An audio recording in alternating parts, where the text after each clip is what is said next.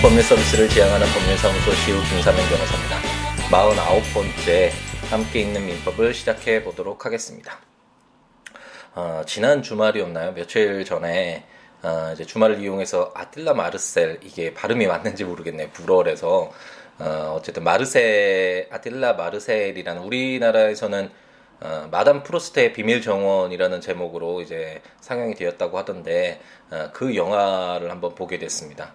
어, 우선 어, 프랑스 영화가 그렇듯이 불어가 어, 약간 매, 어, 묘한 에, 그런 좀 매력이 있잖아요. 이게 좀 부드럽기도 하고 노래를 하는 듯 하기도 하고 어, 이런 어떤 불어의 달콤한 이제 분위기와 프랑스 소도시의 단아함이라고 해야 되나요? 아, 이제 소박하면서도 뭔가 생동감이 있고 그리고 예술이 좀 가득한 것 같은 그런 느낌들. 그러니까 뭐 영화에서도 어, 거리에서 뭐 음악을 연주하는 사람들이 이렇게 자주 나오고 음악과 함께하는 어, 그런 어, 모습들이 많이 보이는데 어쨌든 예술의 어떤 국가 도시답게 어, 예술이 가득한 어, 그런 느낌이 드는 굉장히 좋은 기분 좋은 편안함이 느껴지는 그런 영화였는데요. 어, 하지만 이 영화 어떤 이제 전반적인 분위기와는 달리 어, 영화 자체는 매우 철학적이고 많은 생각을 하게 어, 만드는 영화였던 것 같습니다. 어, 이제 아버지에 대한 공포스러운 기억과 이제 어렸을 적에 에, 어머 부모님이 이제 돌아가신 상처로 인해서 말을 하지 못하는 어, 그런 젊은이가 이제 주인공인데 어, 그 절, 어, 젊은이가 프로스트라는 어, 약간 개파학하다고 해야 되겠죠. 약, 어, 그, 그분 그 여성분이 연기가 참, 어, 굉장히 인상적으로 남는데, 어, 개팍한 듯 하면서도 뭔가 굉장히 지적이고, 뭔가, 어, 많은 것을 알고 있는 듯한 느낌, 음, 그런 것을 가지고 있는, 에, 그런 역할을 갖고 있는 어떤 아주머니를 만나서, 어, 그 아주머니가 아, 편 제가 보기에는 그, 그 소재가 되는, 어, 것이, 어, 약간 금지된 약물인 것 같긴 한데, 어쨌든 그런 약물을 통해서 옛날의 어떤 기억들, 그 사람들의 기억들을, 어, 만나게 해주고, 그런 기억들과의 만남 속에서 어떤 자신이 가지고 있던 상처들 어, 그런 것들을 치유하는 어, 그런 과정을 갖고, 담고 있는 어, 영화였습니다. 어, 그이 영화를 만든 감독이 이제 마르셀 프루스트의 잃어버린 시간을 찾아서에서 어, 이제 너무 감명을 받았고 어, 영화 자체도 어, 아딜레 마르셀 제목 자체도 마르셀이 들어갔고 그 어, 아주머니 괴팍한 아주머니라고 했던 그분의 이름이 프루스트이기 때문에 어, 사실 이름 자체가 마르셀 프루스트인데 어, 이 영화를 뭐 모티브로 해서 만들었다라는 거를 어, 보여주고 있는 것 같은데요. 어쨌든 음, 우연히 어, 만나게 된 자신의 어떤 기억 속에서 어, 반갑기도 하고 또 놀랍기도 하고 예전에 두려워하기도 하고 어, 오해했던 것도 있었을 것이고 또 행복해하던 어, 그런 자신의 모습을 어, 이제 되돌아보게 되는 어, 그런 촉매제 역할을 하게 됩니다. 그리고 이러한 추억과의 만남을 통해서 이제 어, 현재 나중에는 그 실어증도 치유 그런 과정을 뭐 자세하게 담진 않았지만 말을 못하게 됐던 어, 그런 상처들이 치유되고 나서 나중에 어, 자신의 아이 앞에서 이제 파파라고 이런 말을 하는 그런 장면도 나오는데 어쨌든 현재 자신이 갖고 있는 그 상처를 치유하는 어, 그런 역할을 하게 되죠. 음 그러면서 어, 이 영화를 보면서 느꼈던 것이 어, 우선 첫 번째는 어, 부모의 역할이 정말 아이에게 얼마나 큰 것인가라는 것을 어, 너무나 어, 명확하게 어, 정말 어, 소름이 끼칠 정도로 어, 이렇게 표현을 했던 것 같습니다. 그 아이가 사실 어, 말을 못하고 한두 살, 1, 2년 어, 거의 신생아 수준의 아이였는데 그 아이의 눈에 비친 어, 그 부모님의 그런 모습들이 어, 성장해서 30이 넘는 그 가정 동안 그 아이가 형성되어 가는 그 가정 속에서 어, 그토록 많은 영향을 끼쳤다라는 것 어, 그런 것을 봤을 때 부모의 역할이 정말 얼마나 중요한지를 한번 다시 한번 느끼게 되었고 나중에 이제 그 아이가 자신의 기억과 만나면서 어, 자신은 그 엄마만 자신을 사랑하고 아빠는 악마 같은 그런 이미지 그리고 아빠가 엄마를 괴롭히기만 했다 뭐 이런 식으로 생각을 하고 믿고 있었었는데 어, 기억을 이제 찾아서 기억 속으로 들어가면서 그 아버지가 어, 전혀 그런 사람이 아니고 어, 자신을 얼마나 사랑했는지 그리고 자신이 얼마나 오해했는지 그리고 엄마와의 관계에서도 어, 정말 좋은 관계였고 여기에서는 또 이제 사실 성관계를 사랑을 하는 아, 그런 장면을 그 아이의 시각에서는 그게 아빠가 엄마를 괴롭힌다라는 그런 식으로 기억이 이제 박혀 있어서 그것이 오해의 하나의 소지가 되기도 했는데 어쨌든 아빠와 엄마의 어, 관계도 너무 좋았고 서로 사랑했고 어, 자신도 너무나 사랑해주는 어, 그런 존재였다라는 것을 알게 되고 그 아빠와 엄마가 불의의 사고로 그런 사망하게 되는 그런 기억까지도 떠올리면서 음, 자신의 어쨌든 지금 가지고 있었던 현재 가지고 있는 상처를 그런 치유하는 가정을 너무나 아름답게 그리고 있습니다. 첫 번째로 그 부모의 역할 얼마나 우리는 뭐 잘 모른다고 생각 아이가 뭐 그냥 보더라도 잊어버리고 뭐 말을 못할 수도 있고 표현이 서투를 수도 있지만 잘 모른다고 생각하지만 그 아이의 시각에서 하나하나 보여지는 것들이 얼마나 중요한 것인가. 그래서 정말 어, 열심히 더욱 어, 정말 좋은 모습으로 어, 하나하나 그 작은 행동부터 이렇게 고쳐나가야겠다라는 그런 생각도 들었고 두 번째는 이제 기억과 관련된 제가 예전에 블로그에 가을로라는 영화를 보고 너무 이제 좋게 봐서 그 영화에 대한 이제 감상평이랄까요? 그런 걸 쓰고 이제 블로그에도 어 제가 즐거운 문화마당이죠. 이런 그 블로그에 어, 그 카테고리 중에 즐거운 문화마당이다라는 그런 카테고리의 두 번째 글로 가을로라는 글을 이렇게 음, 다른 데 썼다가 이게 올려놓은 글도 있는데 그 글을 쓰면서 이제 마르셀 프루스트라는 어, 이런 작가를 알게 되고 물론 책을 다 읽지는 못했는데 어렸을 때이 어, 책을 읽으려고 노력을 했는데 상당히 읽기가 예, 어려운 어, 책이죠. 예, 그래서 노력을 하다가 그 책을 완독하는 거는 실패를 하고 그 기본적인 어, 내용들, 취지들, 좋은 말들 이런 것들만 어쨌든 알고 있는 그런 수준이었지만 저는 그, 그때 그 글을 쓰면서 어, 언급을 했던 어, 프로스트의 그, 작, 어, 그 책에 나오는 그런 말이 있는데 한번 말씀드리면 우리는 인생이 아름답다고 믿지 않습니다. 우리가 그것을 상기할 수 없기 때문입니다. 그러나 우연히 옛날에 어떤 냄새를 맡게 되면 우리는 갑자기 도취되고 맙니다. 마찬가지로 우리는 죽은 사람들을 이미 사랑하지 않는다고 생각하지만 그것은 그들을 상기하지 않기 때문입니다. 문득 고인의 낡은 장갑 한 짝을 보기라도 하면 우리는 눈물이 쏟아져 나옵니다. 일종의 은촉, 무의식적 추억이라고 하는 한 묶음의 꽃다발에 의해서 말입니다.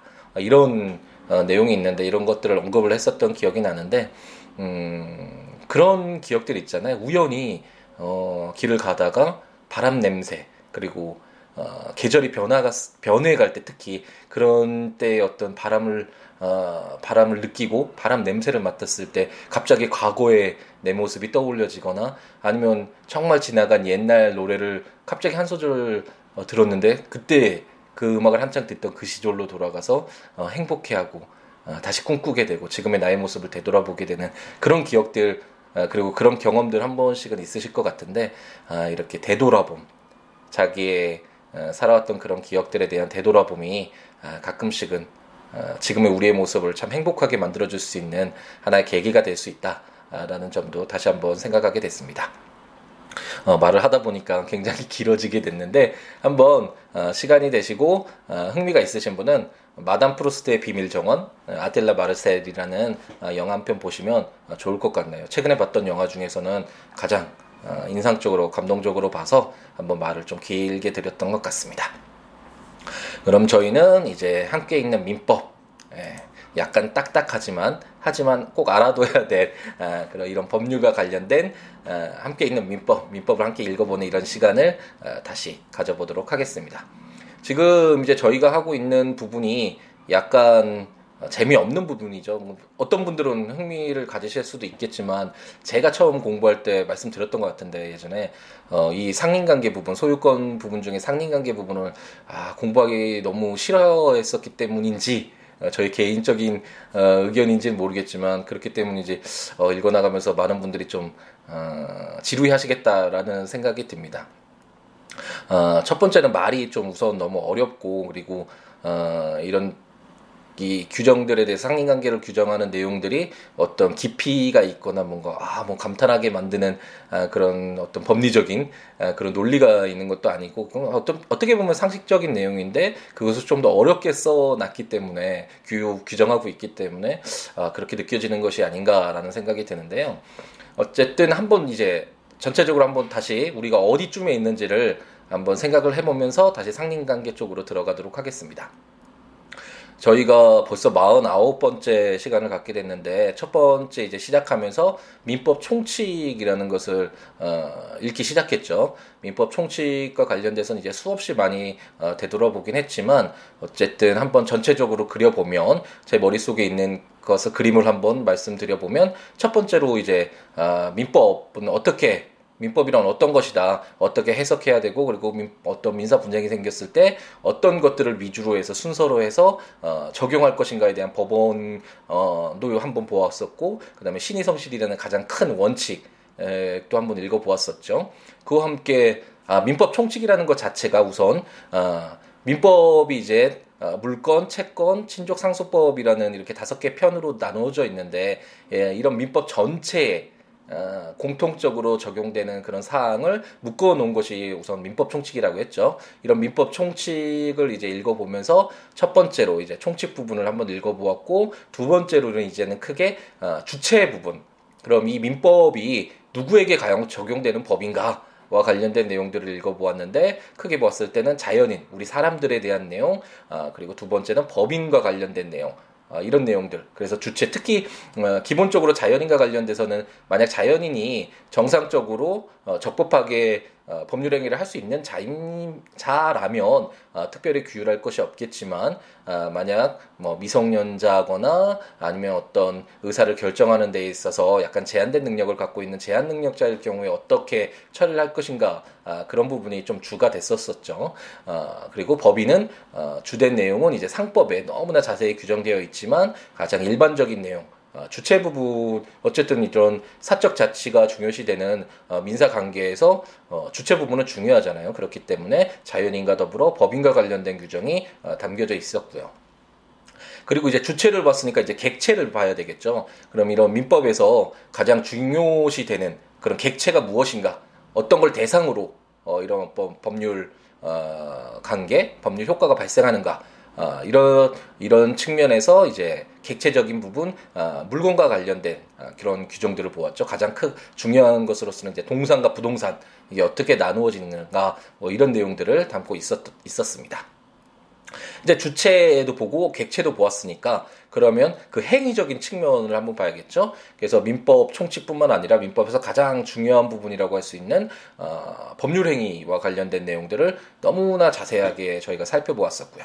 어, 이 법률 행위란 어, 법률 효과를 발생시키는 법률 요건들은 여러 가지가 있는데 그 중 하나로서 법률 어, 행위가 있는데 법률 행위는 특히 당사자가 어떤 의사를 가지고 어떻게 행위를 해서 어떤 효과를 얻는가 아, 그것을 중요시하기 때문에 어, 가장 많이 쓰이고 가장 중요하고 어차피 우리 개인 간의 거래에 있어서 어, 갑돌이가 을돌이에게 뭐 갑, 을돌이가 가지고 있는 시계를 산다라는 이런 가장 일반적으로 일어나는 이런 매매만 보더라도 내가 저 물건은 저 시계를 살 거야라는 의사 그리고 내 을돌이로서는 내가 얼마를 받고 이 시계를 팔 거야라는 이런 의사가 굉장히 중요하잖아요. 그래서 이런 의사에 기해서 행해지는 이런 법률 행위 어, 법률 효과를 발생시키는 법률 요건으로서 이 법률 행위가 매우 중요하다라는 점을 수차례 말씀드렸고 어, 이런 법률 행위의 내용과 관련돼서는 뭐 이런 의사 표시 만약 의사 표시에 하자가 있었을 때 뭐 착오가 있거나 뭐 선량한 아, 아 선량한 그 법률 행위 부분이고 첫 번째 총칙에 나왔던 부분이고 의사 표시에 있어서 착오가 있거나 어, 뭐 상대방의 어떤 기망 속이거나 강박 뭐 좀 협박을 해서 이렇게 해라라고 하는 행위가 있었거나 제3자 뭐 통모를 하거나 이런 어떤 하자가 있었을 때 그런 의습 표시를 어, 떻게 처리해야 될 것인가 음, 그런 부분도 중요했고 어, 이제 갈수록 사회가 복잡해지기 때문에 자신이 법률 행위를 할 수도 있지만 제3자인 어떤 대리인을 통해서 어, 법률 행위를 어, 할 경우에 어, 법률 관계, 법률 효과는 어떻게 어, 규율할 것인가와 관련된 대리 규정 굉장히 어렵게 저희가 한번 읽어보았죠. 어, 그런 부분도 있었고 이제 법률행위가 명쾌하게 아, 내가 너 살게 그 물건 줘 뭐 이런 식으로 될수 있지만 만약 네가 아, 뭐 이번 중간고사에서 1등을 하면 뭐 이런 식으로 조건이 달리는 법률행위가 있을 수도 있잖아요. 이거 이와 같은 어떤 조건부 그리고 기한부 법률행위의 경우에는 어떻게 할 것인가, 어떻게 처리를 할 것인가와 관련된 내용 이런 내용들이 어떤 주가 돼서 법률행위 굉장히 중요한 부분을 함께 읽어 보았었습니다. 그와 함께 이제 어, 법률 행위가 이제 가장 큰 거 끝나고 나서 어, 기간 계산을 어떻게 할 것인가, 날짜 계산 어떻게 할 것인가와 관련된 내용을 보았었고 이런 기간과 어, 관련이 있는 소멸시효 어떤 기간이 어느 정도 지났을 때 아, 현재 상태를 존중하기 위해서 실제 권리 관계는 그렇지 않지만 그런 권리가 소멸하는 것을 없어지는 것으로 보아주는 어, 그런 제도가 아, 소멸시효 제도인데 그런 존재 이유 왜 이, 그런 소멸시효 제도가 있는지 그리고 소멸시효와 관련된 여러 가지 뭐 소멸시효를 중단시켜서 어, 어떤 권리자를 보호하기 위한 중단 사유, 정지 사유, 뭐 그 소멸시효가 완성됐을 때의 효과 이런 내용들을 한번 전체적으로 읽어보았습니다. 이것이 민법 총칙의 전체적인 어, 틀이었죠. 그래서 이제 이런 내용들은 어, 이제 앞으로 읽게 된 물건, 채권, 친족 상속에서도 그대로 적용되다. 예를 들어서 주체 부분에서 어, 내가 물건을 소유권을 갖고 있는 자이고 그리고 뭐 내가 어떤 매매 행위를 했고 뭐 이런 식으로 여러 가지 법률 행위가 이루어졌을 때 그 주체 부분 내가 만약 미성년자라면 그리고 내가 만약 제한 능력자라면 이런 내용은 그대로 적용이 되잖아요. 그래서 앞으로 어 이제 민법을 읽어 나가면서 민법 총칙 부분은 아 특별한 말이 없으면 아, 민법 총칙에 규정된 내용이 그대로 전제를 아 이제 바탕을 깔고 어 이렇게 해석을 해야겠구나라고 생각을 하시고 보시면 될 것 같습니다. 그래서 이제 저희가 이제 민법 총칙을 끝내고 첫 번째로 이제 물건을 읽게 됐는데 물건 그러면 머리에 딱 이제 이해가 되지 못하니까 채권과 비교를 통해서 말씀을 드렸었죠. 물건이라는 건 물건에 대해서 어, 어떤 배타적인 권리, 제3자의 간섭을 받지 않고 그 물건을 통해서 내가 어떤 이익을 취할 수 있는 그런 권리를 말하고 채권이란 건 어, 비채자잖아요. 그러니까 상대방 어떤 특정인으로 하여금 어떤 것을 요구할 수 있는 급부라고 하는데 어떤 것을 요구할 수 있는 권리라고 말씀드리면서 예를 통해서 이제 자세하게 좀 설명을 드렸었죠. 어, 뭐 시계가 내 것이 소유권이 있다라고 가정한다면 소유권은 물건인데 이 소유권에 대해서 다른 사람들의 방해를 받지 않고 내가 사용 도 할 수 있고 수익도 할 수 있고 처분도 할 수 있고 이런 권리가 물건이라면 채권이라는 건 어, 아까 말씀드렸듯이 뭐 갑돌이가 을돌이에게 시계를 산다고 대금을 지급했으면 어, 대금 지급했으니까 그 시계 빨리 돌려줘 나한테 줘 어라고 말할 수 있는 이게 특정한 특정인에게 을돌이에게 어떤 내용들 급부를 어, 시계를 돌려달라는 그런 주장 청구를 할 수 있는 어, 그런 권리가 바로 채권이고요. 어, 그래서 이제 물건 부분을 읽기 시작했는데 아, 이제 첫 번째로는 저희가 이제 또 그 물건에 공통적으로 적용되는 그런 총칙 부분을 읽어 보았었죠. 어, 가장 크게 딱 생각을 하셔야 될 건 부동산과 동산 이런 구별이 중요한데 부동산의 경우에는 어, 소유권, 그러니까 물건이 변동되기 위해서 소유권을 생각하시라고 말씀을 드렸는데 어, 이거 내, 내 부동산을 다른 사람에게 팔때 어, 그 갑돌이가 을돌이한테 팔아서 을돌이가 갑돌이 어, 토지를 샀다면 그 소유권을 취득하기 위해선 어, 내가 살게라는 의사를 주고 어, 돈을 지급했다고 그 소유권이 변동되는 것이 아니라 등기라는 제도, 등기를 꼭 하셔야지만 어, 소유권이 변동된다라는 어, 그런 점 그리고 동산의 경우에는 등기가 특별히 있는 것은 아니고 그 시계를 사 갑돌이가 을돌이의 시계를 사기로 했다면 그 시계를 인도해 주는 그래서 시계를 받아야지만 그 소유권이 변동된다라는 점을 어, 이런 내용이 이제 공통적으로 물건에 적용된다. 아, 라고 생각하시면 될 것 같고 그런 총칙 부분을 읽었고 이제 기본적인 물건들을 읽어 나가면서 이제 어, 첫 번째로 첫 번째 타자로 이제 등장했던 것이 어, 바로 그러니까 점유권이죠. 점유권이란 어, 어떤 물건을 현재 지배하고 있는 사실상 내가 지금 가지고 있는 그런 상황을 존중해주는 하나의 권리로서 약간은 좀 어, 색다르고 이, 어, 좀 이질적이고 다른 어, 기, 어, 기본적인 물건들과는 약간 다른 특성을 가지고 있는 물건이라는 점 어, 말씀드렸고 내가 지금 현재 가지고 있는 음, 그런 것을 존중하기 위한 권리이기 때문에 어, 만약 제3자가 그 점유권을 침탈하면 바로 돌려달라고 할 수 있고 특히 자력구제에 제가 말씀드렸죠. 점유권을 가장 잘 나타낸다고 생각이 드는데 어, 만약 지금 현재 가지고 있는데 그걸 뺏어가면 어, 달려가서 네, 쫓아가서 그 시계 만약 뺏겼다면 그 시계를 다시 어, 찾아올 수 있는 어, 그런 권리가 바로 점유권이다. 라는 어, 그런 내용들 그 외에 뭐 여러 가지 뭐 점유 보조자 간접 점유자 뭐 이런 내용들도 있었지만 어, 기본적인 틀은 그렇다 라고 한번 크게 크게 한번 보면 아, 점유권이란 그런 것이다 라는 내용을 지금까지 한번 읽어보았습니다. 그리고 이제 저희가 가장 중요한 물건이라고 할 수 있는 소유권을 읽기 시작하고 있는데 아, 그 소유권이란 어, 법률의 범위 내에서 왜 이런 법률의 범위 내에서라는 이런 제한이 들어가 있는지는 제가 헌법 또 같이 설명드리면서 말씀을 드렸었죠. 아, 이런 법률의 범위 내에서 그 물건을 소유물을 사용하고 수익하고 처분할 수 있는 권리. 그래서 가장 강력한 물건이다. 아, 라고 말씀드렸고 점유권에서도 제3자가 만약 뺏어가거나 방해하거나 뭐 이랬을 경우에는 당연히 보호받을 수 있는데 소유권도 당연히 가장 강력한 물건이니까 어, 만약 뺏기면 소유물 반환해 달라고 청구할 수 있고 어, 소유물이 방해가 되고 있으면 방해를 제거하거나 방해가 될 위험이 있으면 어, 그런 방해를 예방을 또 청구를 할 수 있는 그런 내용들도 한번 살펴보았습니다.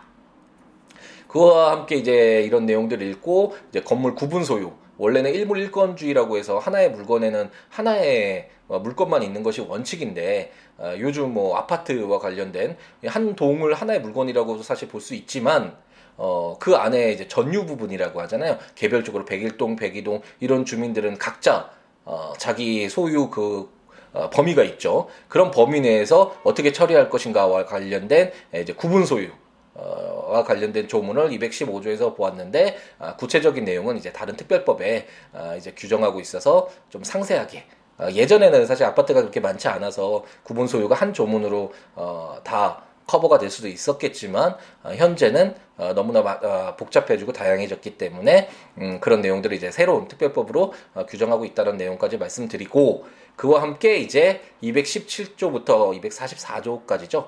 어, 이제 상린관계 어, 특히 이제 토지와 같은 아, 이런 소유권자들 사이에서 인접한 어, 토지 소유권자들 사이에서 어, 다툼이 있을 수 있잖아요. 소유권만 주장하다 보면 옆 동네, 옆 동네에게 피해를 줄 수 있는데 뭐 이걸 어디까지 참아야 되는지 그리고 내가 이것을 뭐 어, 인정을 해야 되는 건지 저 사람의 소유권의 범위인 것으로 인정해야 되는 건지 여러 가지 다툼이 있을 수 있잖아요. 그와 관련된 아, 이제 내용들을 규정하고 있는 상린관계와 관련된 규정들을 읽기 시작했습니다.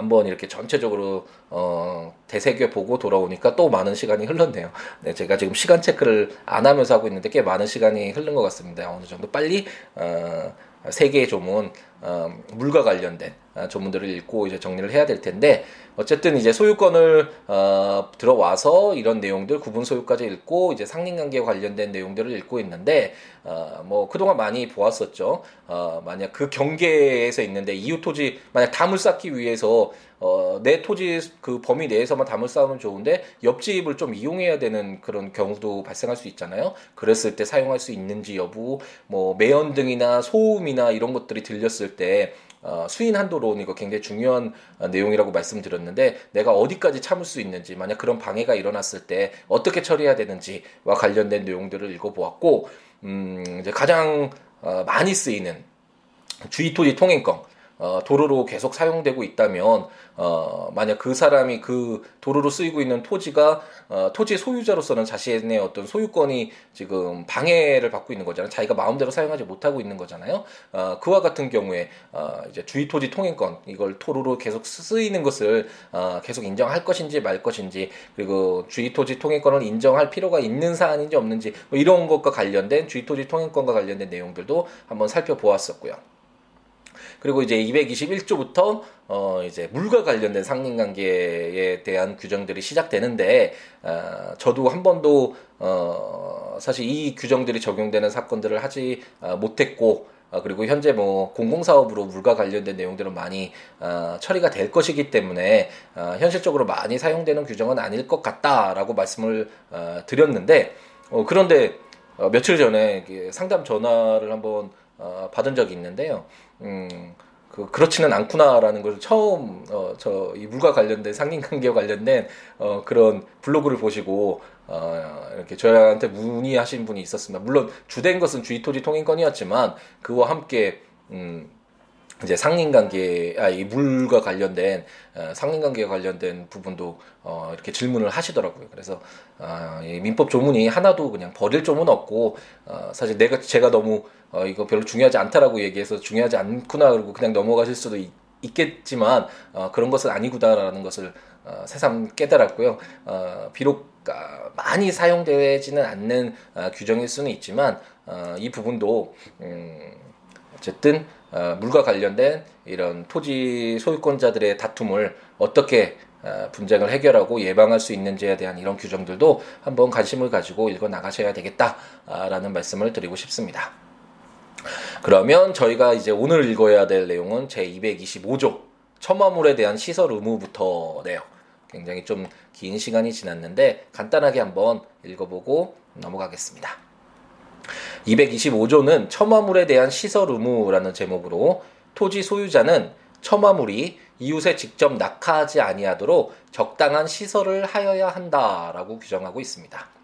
어, 요즘에는 뭐 아까 말씀드린 바와 같이 단독 주택보다는 뭐 아파트 빌라와 같은 어, 집합 건물이 주된 주택의 형태라서 이 첨화가 사실 뭔지도 잘 그려지지 않는 것이 어, 사실인데요. 잘 모르시는 분들도 계실 텐데요. 어쨌든 이런 단독 주택 같은 데 보면 기와를 통해서 이제 그 어, 외벽 밖으로 돌출한 그 부분이 있잖아요. 그 윗부분에.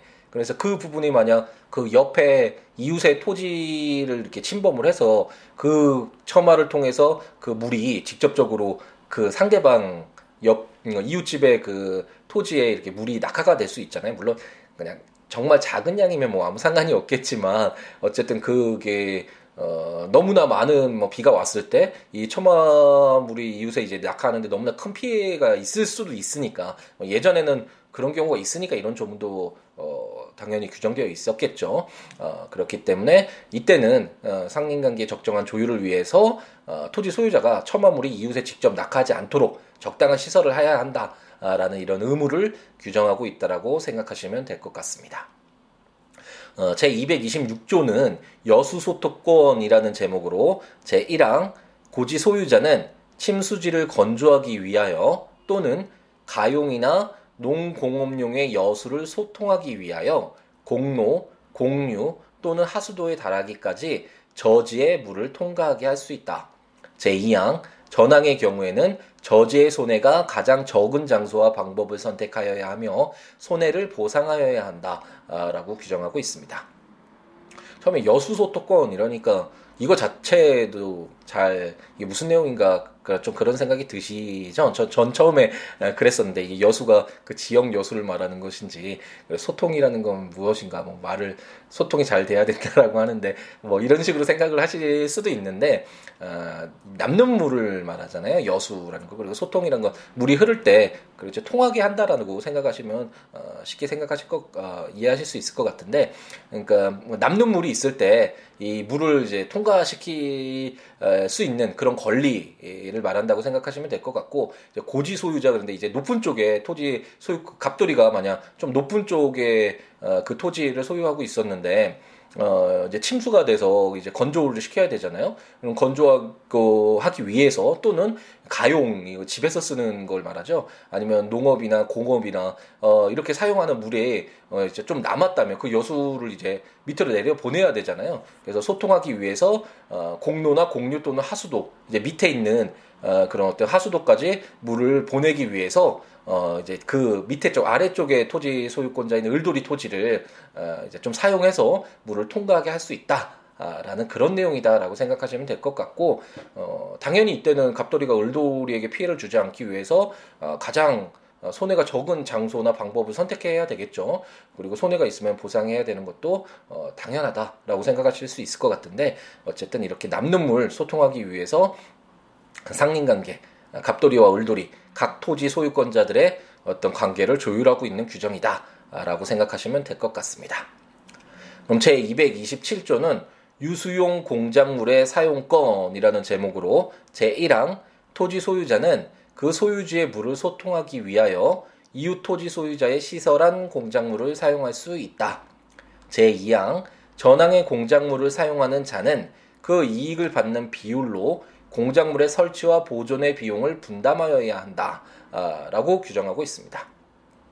방금 전에 226조에서 어, 갑돌이가 이제 남는 물 소통하기 위해서 하수도에 도달하기까지 어, 을돌이 토지 낮은 쪽에 어, 그 토지는 그 토지를 소유하고 있는 을돌이 토지를 이용해서 이제 물을 통과하게 할 수 있다라고 규정하고 있는데 어, 만약 그런 목적으로 갑돌이가 어, 갑돌이 토지 위에 어, 어떤 어, 공작물이 설치되어 있었다고 하죠. 물을 통과시키기 위한 어떤 어, 시설이 이렇게 설치가 됐는데 어, 만약 그렇다면 어, 을돌이가 이제 설치를 하였다고 하더라도 아, 이게 갑돌이 을돌이가 약간 바뀌었군요. 만약 을돌이 그 토지 위에 어떤 그런 시설물들이 어, 설치가 됐다라고 한다면 어, 을돌이가 비록 그 토지를 아, 그 시설물을 설치한 것은 아니지만 갑돌이가 설치했지만 그 토지 소유권자로서 어, 그 공작물 사용할 수 있도록 하는 것이 뭐 상식적으로도 뭐 이, 어, 맞잖아요. 그래서 그 을돌이도 그 시설한 공작물을 사용할 수 있고 어, 다만 어쨌든 이런 시설물을 갑돌이가 설치한 시설물인데